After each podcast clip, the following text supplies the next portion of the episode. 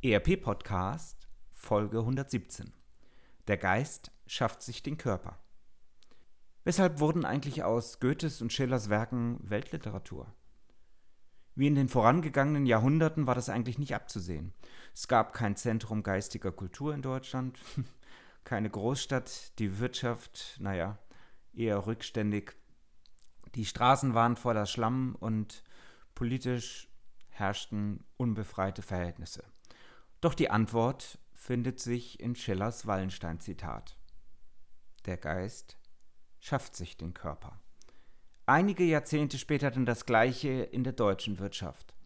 Aus Rückständigkeit wird eine rasche und innovative Aufholjagd bis hin zu dem Innovationslabel Made in Germany.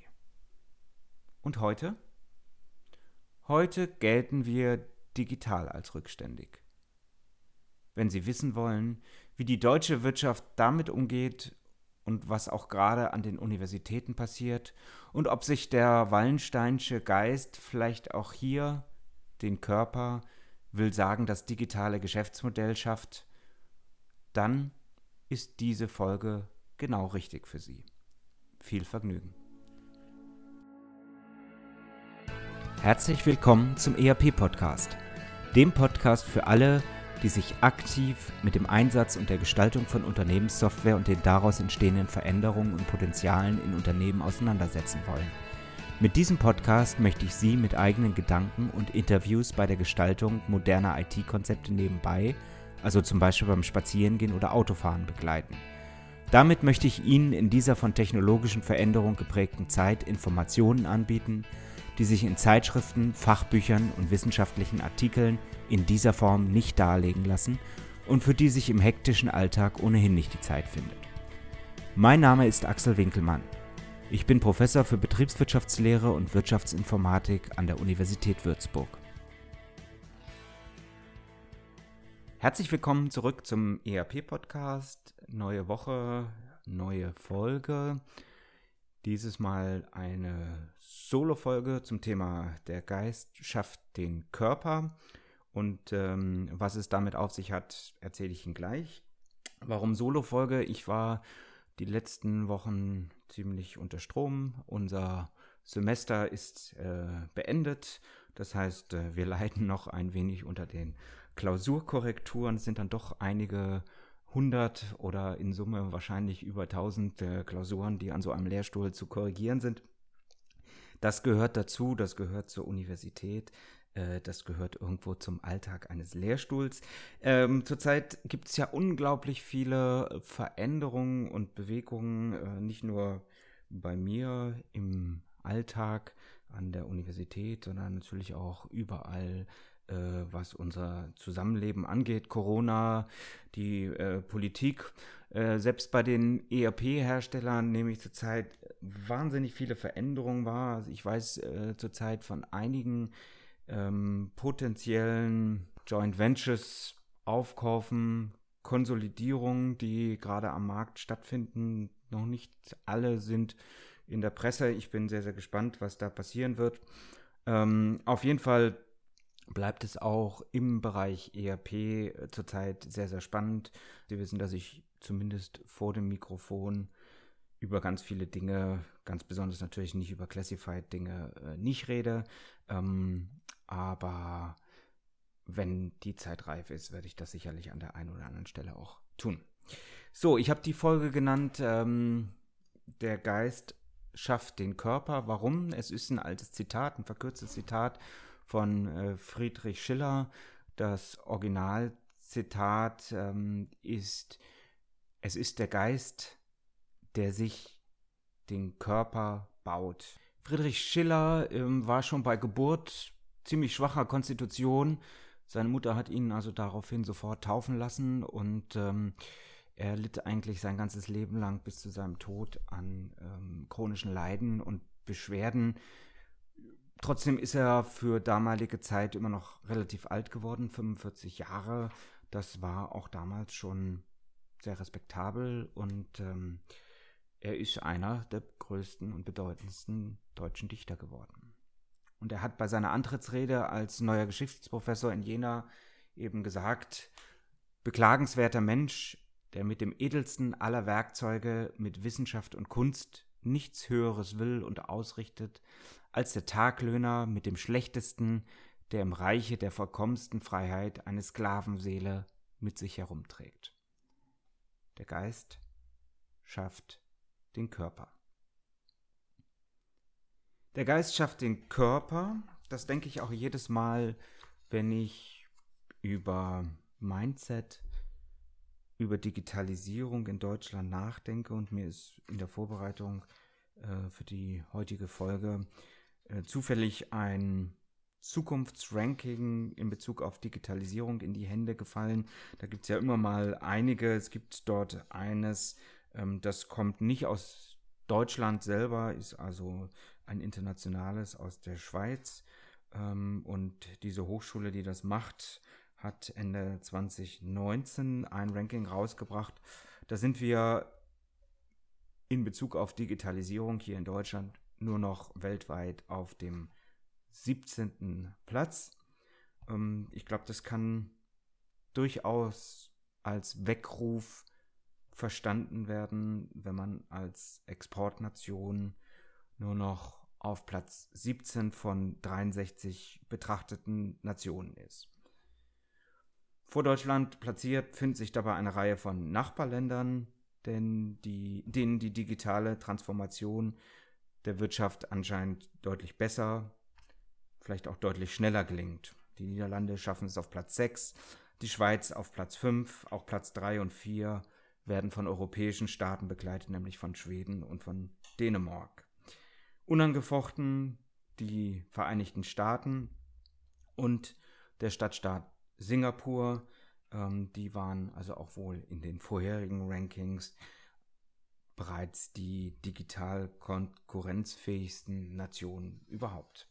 Ja, wir sind Exportweltmeister. Ähm, ich bin da so ein bisschen kribbelig. Das liegt vielleicht auch an meiner eigenen äh, Vorfahrengeschichte als Klavierbauunternehmer. Meine Vorfahren hatten ja ein relativ großes Klavierbauunternehmen hier in Deutschland gegründet und ähm, über hundertfünfundzwanzig, hundertfünfzig Jahre fast geführt. Ähm, wer dazu was hören will, Folge einundachtzig und Folge vierzig äh, dieses Podcasts. Ähm, also das war ein relativ großes Unternehmen mit Export in eigentlich alle internationalen Weltmärkte, und äh, das ist eben auch das, was mich so kribbelig macht, wenn es auf dem eigenen Markt tendenziell ein bisschen rückläufig ist, weiß ich nicht, ob man sich in der Sicherheit wiegen sollte mit dem, mit der tollen Auszeichnung Exportweltmeister, sich wirklich zurückzulehnen, oder ob man so etwas nicht tatsächlich als Weckruf nehmen sollte und sagen sollte, der Geist schafft den Körper, ähm, wir müssen mental, wir müssen vom Mindset her viel mehr digital äh, denken. Wir müssen vielleicht erst an zweiter Stelle über die Probleme, über die Risiken sprechen und an erster Stelle einfach mal machen, ausprobieren, neue Dinge ins Leben rufen, neue Geschäftsmodelle aufbauen. Wir machen gerade selber mit der hiesigen I H K eine große qualitative Studie, also wir nehmen uns richtig Zeit und äh, befragen hier die Wirtschaft vor Ort. Es kann sogar sein, dass wir die jetzt in wenigen Wochen äh, launchen, diese Studie. Dann äh, lade ich die entsprechenden Mitarbeiter hier auch gerne mal in den Podcast, dann können wir ein bisschen intensiver über das Ganze sprechen. Ähm, aber ich habe mir eine Zahl mal rausgepickt. Ähm, jedes vierte Unternehmen, was wir befragt haben, wir haben nicht ganz wenig befragt, jedes vierte Unternehmen klagt über zu wenig Kapazität für die Weiterentwicklung des Unternehmens, gemeint ist vor allen Dingen die digitale Weiterentwicklung des Unternehmens, außerhalb des Geschäftsmodells, äh, außerhalb des Tagesgeschäfts, Entschuldigung. Und das ist auch was, was ich immer wieder wahrnehme, wenn ich mit Mittelständlern spreche. Ich spreche ja viel im Kontext von, von E R P-Auswahl. Wir machen ja auch Projekte entsprechend für den Mittelstand. Wir versuchen auch die Prozesse, die Abläufe, die Organisation des Unternehmens gerade zu ziehen. in die Zukunft auszurichten. Und wir stellen jedes Mal wieder fest, wie f- unglaublich viele Hidden Champions Deutschland eigentlich hat. Marktführer aus dem Mittelstand, in ganz, ganz kleinen Nischen teilweise, aber unglaublich erfolgreich. Und jetzt haben wir es nochmal schwarz auf weiß. Jedes vierte Unternehmen hat eigentlich gar keine Zeit, sich um die Weiterentwicklung des Unternehmens zu kümmern. Und das ist natürlich auch vor dem Hintergrund so einer Digitalstudie äh, fatal.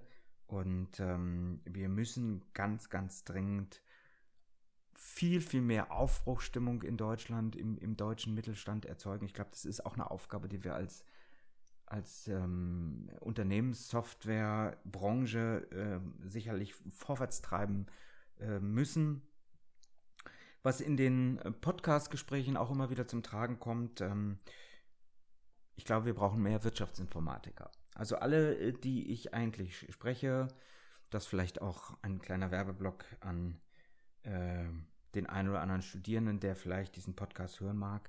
Ähm, ich höre immer wieder, der Wirtschaftsinformatiker hat extrem gute Chancen und alle Unternehmen, die ich kenne, suchen eigentlich genau so solche Mitarbeiter, die auf der einen Seite Technologie verstehen, auf der anderen Seite aber auch die Betriebswirtschaftslehre, die Abläufe des Unternehmens äh, verstehen. Ähm, also ich glaube, da könnten wir noch viel, viel mehr ausbilden. Äh, liebe Schüler, solltet ihr das hören, dann solltet ihr unbedingt mal drüber nachdenken, ob ihr nicht Wirtschaftsinformatik studiert. Ja, der Geist schafft sich den Körper. Das gilt nicht nur für die Unternehmen, das gilt auch für die Hochschulen, insbesondere für die Universitäten. Ich kann Ihnen sagen, hier an der Universität Würzburg ist zurzeit eine massive Aufbruchstimmung, was alle digitalen Themen eigentlich angeht. Ähm, wir sind sowieso eine Universität mit vielen Nobelpreisen in der Vergangenheit gesegnet. Ähm, dafür können wir uns im Digitalbereich natürlich herzlich wenig kaufen, weil die vor allen Dingen in der Physik, Stichwort zum Beispiel Konrad Röntgen, oder in der Chemie oder Medizin ähm, entstanden sind. Aber wir wissen auch und insbesondere, dass die Forschung im Digitalbereich eine unglaublich heute schon wichtige Forschung ist und dass sie zukünftig immer wichtiger werden wird.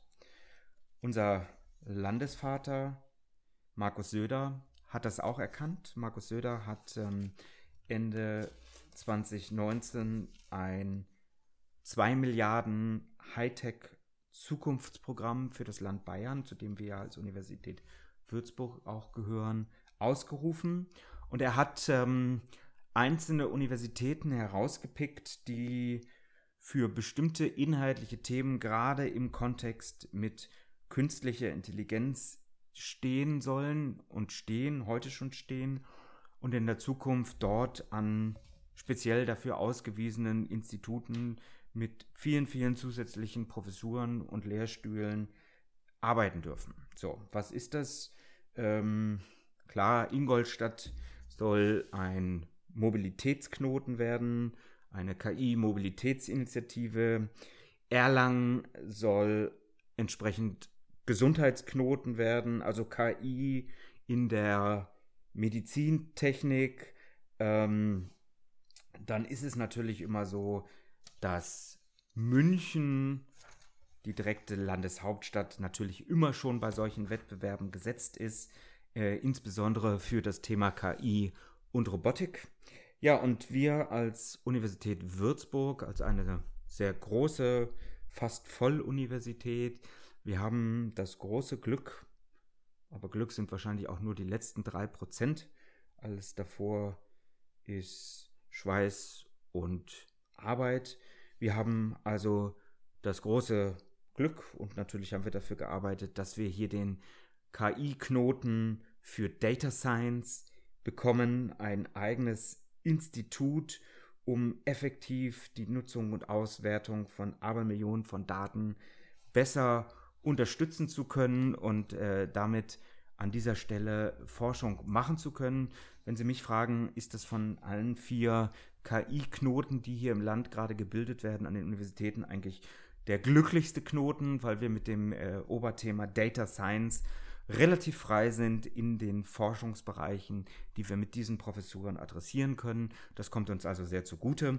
Äh, was kommt hier nach Würzburg? Ähm, wir haben, glaube ich, in den nächsten ja, zwei, drei, vier Jahren nahezu fünfzig neue Professuren, die an die Universität kommen.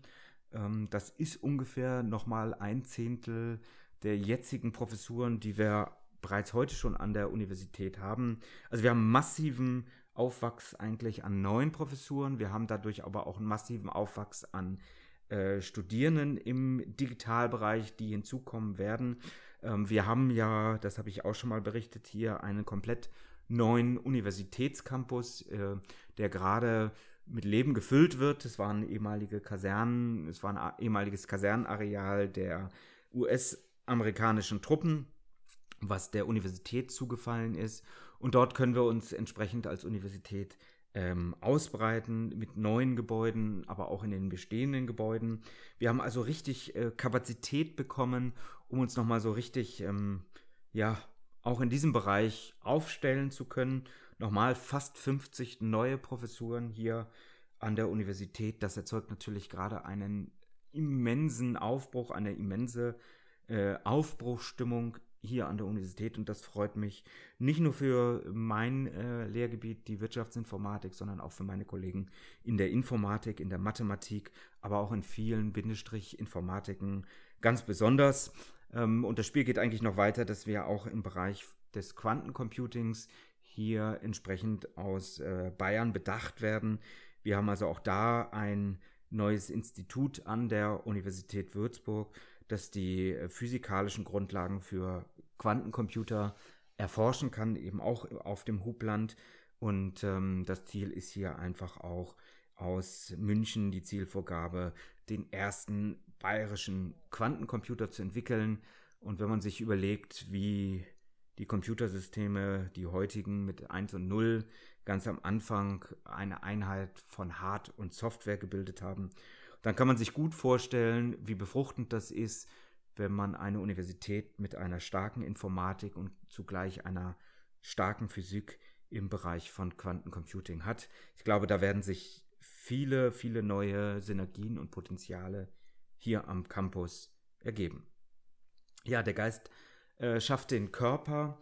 Ähm, in dem Zusammenhang gibt es ja ein kleines, ein wirklich sehr, sehr kleines Areal für Firmen unmittelbar am Campus. Und ich habe damals immer schon gesagt, liebe Politik, schafft dort bitte ein Infrastrukturgebäude. Die Firmen sind heute vielfach irgendwo in der Region angesiedelt. Es ist schwierig, die neuen, die gut ausgebildeten neuen Absolventen zu bekommen für Standorte irgendwo auf dem Dorf.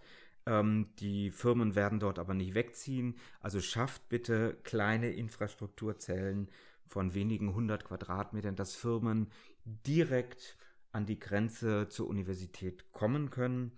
Ähm, damals hat jeder genickt, aber keiner etwas getan. Ich bin dann selbst, das habe ich ja auch schon mal berichtet, mit einem Investor aktiv geworden. Wir haben ähm, eine entsprechende Planung vorangetrieben, um unmittelbar an der Universität Würzburg und damit auch unmittelbar an dieser Hightech-Agenda, die dort jetzt ihre Umsetzung findet, ein sehr, sehr großes Infrastrukturgebäude für Firmen, für Büroflächen, für Innovationsflächen zu schaffen von roundabout vierzehntausend Quadratmetern. Kurz vor Weihnachten hat die S A P äh, noch ein Artikel im Handelsblatt gelauncht, dass sie achtzehntausend Quadratmeter an der T U München für sich selber ähm, schaffen. Ähm, wir hier in Würzburg schaffen vierzehntausend Quadratmeter, und zwar gänzlich ohne Einbindung der Politik ähm, auf rein privatwirtschaftlicher Ebene. Das freut mich besonders. Vielleicht ist das ja auch was für Sie, ähm, so unmittelbar an die Universität zu kommen. Ich glaube, es gäbe riesige Synergien, und Sie wissen schon, der Geist schafft letztlich auch den Körper. In diesem Sinne wünsche ich Ihnen eine schöne Restwoche. Keep connected. Herzlichst, Ihr Axel Winkelmann. Ihnen hat der E R P-Podcast gefallen und Sie konnten wertvolle Erkenntnisse gewinnen? Dann würde ich mich über eine Bewertung auf iTunes freuen, damit auch andere von diesem Podcast erfahren können. Eine Anleitung für die Bewertung finden Sie auf w w w punkt e r p podcast punkt d e. Dort finden Sie auch weitere Hinweise, Links und Aktualisierungen zu dieser Folge.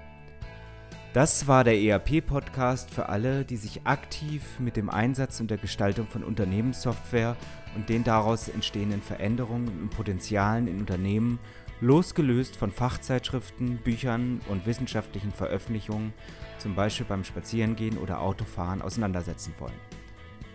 Mein Name ist Axel Winkelmann, ich bin Professor für Betriebswirtschaftslehre und Wirtschaftsinformatik an der Universität Würzburg.